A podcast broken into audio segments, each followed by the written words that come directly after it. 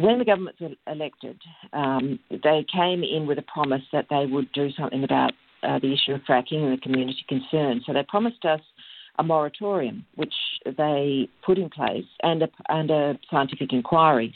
Now, that scientific inquiry um, wasn't exactly uh, what we would see as independent. It lacked a climate scientist, it lacked any medical um, doctor.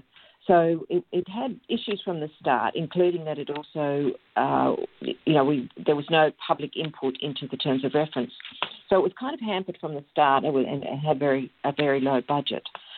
In November last year, the government came out with a, a statement that they would okay fracking um, across two two percent of, of the state, as they they so um, boldly put it. Uh, we quickly translated that to mean it was 5 million hectares. But they did say that they would restrict fracking to this area. Uh, about 10 days ago, they released an implementation plan. This is seven months later. They implement, uh, um, released this plan uh, very quietly on late on a Friday afternoon, hoping that no one would see it or no one would notice or it would be old news. Now, that implementation plan that has taken seven months to put together is a series, a little more than a series of dot points on 20 action plans, a roadmap for fracking. Contained in the detail, and there isn't much, but contained within that was um, an actual lifting not only of the moratorium in the next few weeks, the actual lifting of it, but also uh, the lifting of it over a large area of West Australia, much bigger than the 2%. We will now potentially have fracking across anywhere where there is gas, uh, except for areas that the government has said will be out of bounds, including the southwest Peel and metro areas and a, a section of the Dampier Peninsula, but we're not sure what section that will be. So, uh, yeah, we um, are even more shocked and dismayed than we were when they gave the go ahead for fracking. Uh, they seem to have gone back on almost every one of their promises and commitments. We now have um, the government and, and, the EPA inviting companies from this month or from, from next month, sorry, August, from August to uh, start submitting their applications to FRAC. Now, this is before even one single new regulation is in place. And those regulations are likely to take up to two years, and some of the more technical ones involving financial liabilities and protection for people uh, so that if companies go belly up, we have some money in the kitty. Those won't be in place till well after two years.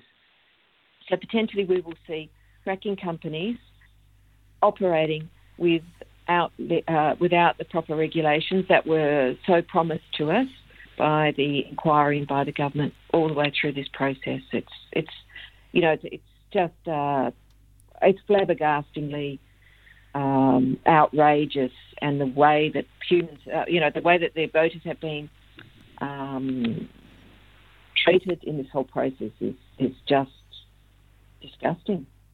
I'm sure many of our listeners are very much flabbergasted to, you know, even just to know that the moratorium will be you know, officially lifted next month. Uh, I mean, it, since the Labor Party have, uh, you know, announced the the lifting of the moratorium late last year. I'm sure Lock the Gate Alliance and, and many others have been very active though, and, and I'm sure you're receiving a lot of feedback from communities that, that are expected to to face the brunt of fracking. What what has been the response from, from people, particularly I guess you know farmers and and those people that are in the communities where, where fracking is going to occur? People are really really disappointed, really outraged. They they believe that they have been treated with absolute disdain by this government because we all know that we don't actually need this gas. We have our premier going over to the eastern states saying there's so much gas in WA, you must all come over here and use our cheap gas and set up new industries. But at the same time, he's telling the people of Western Australia, we're running out of gas. We've got to start fracking. We've got to, we've got tons of gas. You know, so much of the offshore that's being sold overseas. So, yeah, we're in this really strange position where the government really is justifying an industry, a brand new fossil fuel industry that our scientists have warned we can't afford to have and we shouldn't have. uh, at this time in history, um, it's, it's justifying this with the with this demand for gas that doesn't actually exist in Western Australia. So we have a gas glut, but we are going to frack the life out of our agricultural regions, our cultural heritage areas. We're going to potentially put our water at risk. We're going to put human health at risk, and we're going to have a massive impact on the environment. And the reasons, well, all that we can see is that the industry has a very loud, uh, you know, has the ear of government. We have a former uh, advisor, uh, top advisor to the Australian Petroleum Producers Association, the pro fracking lobby.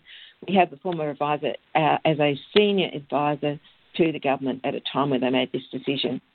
So it's all about it's all about pandering to the industry, uh, not to the people, not to the environment, not to the to um, intergenerational equity or food protection or water protection.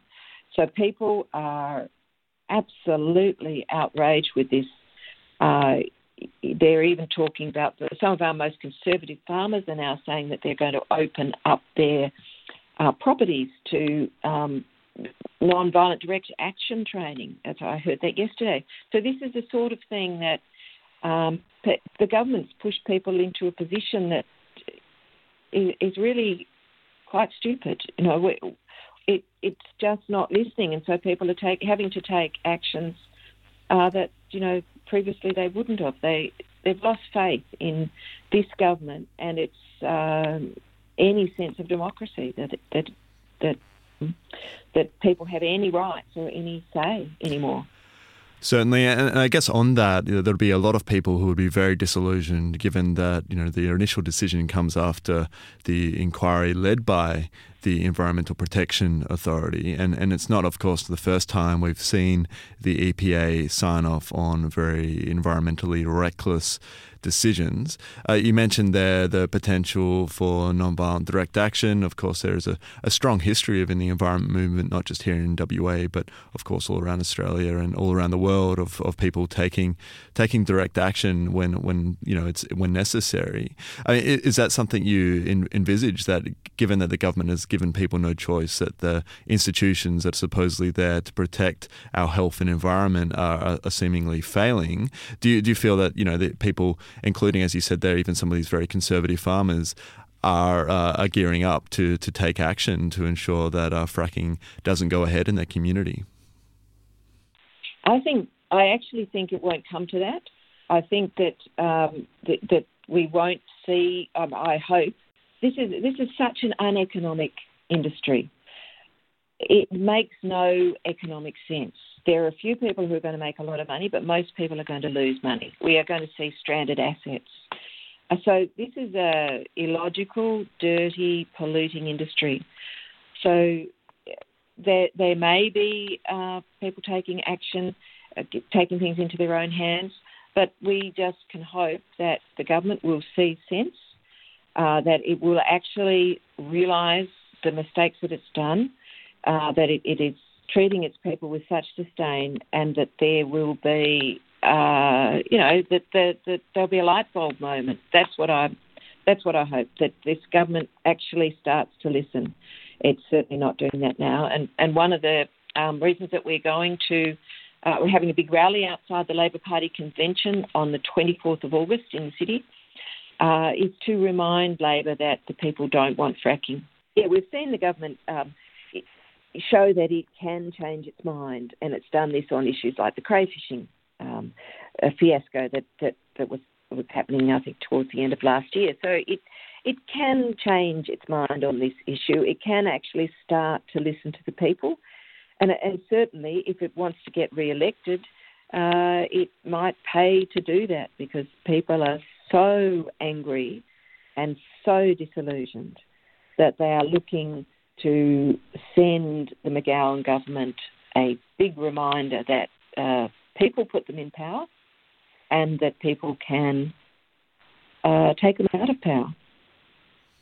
Okay, Jane, we might leave it there as I'm running out of time, but that's fantastic. I'll um, and also I'll plug the so the um, do you want me to plug the Labor conference in August? Is it in late August? Yeah, so we're having so 24th of August. 24th of August. Wait, I'll just make a note of this so I can mention. mention it after. Yeah, it's so.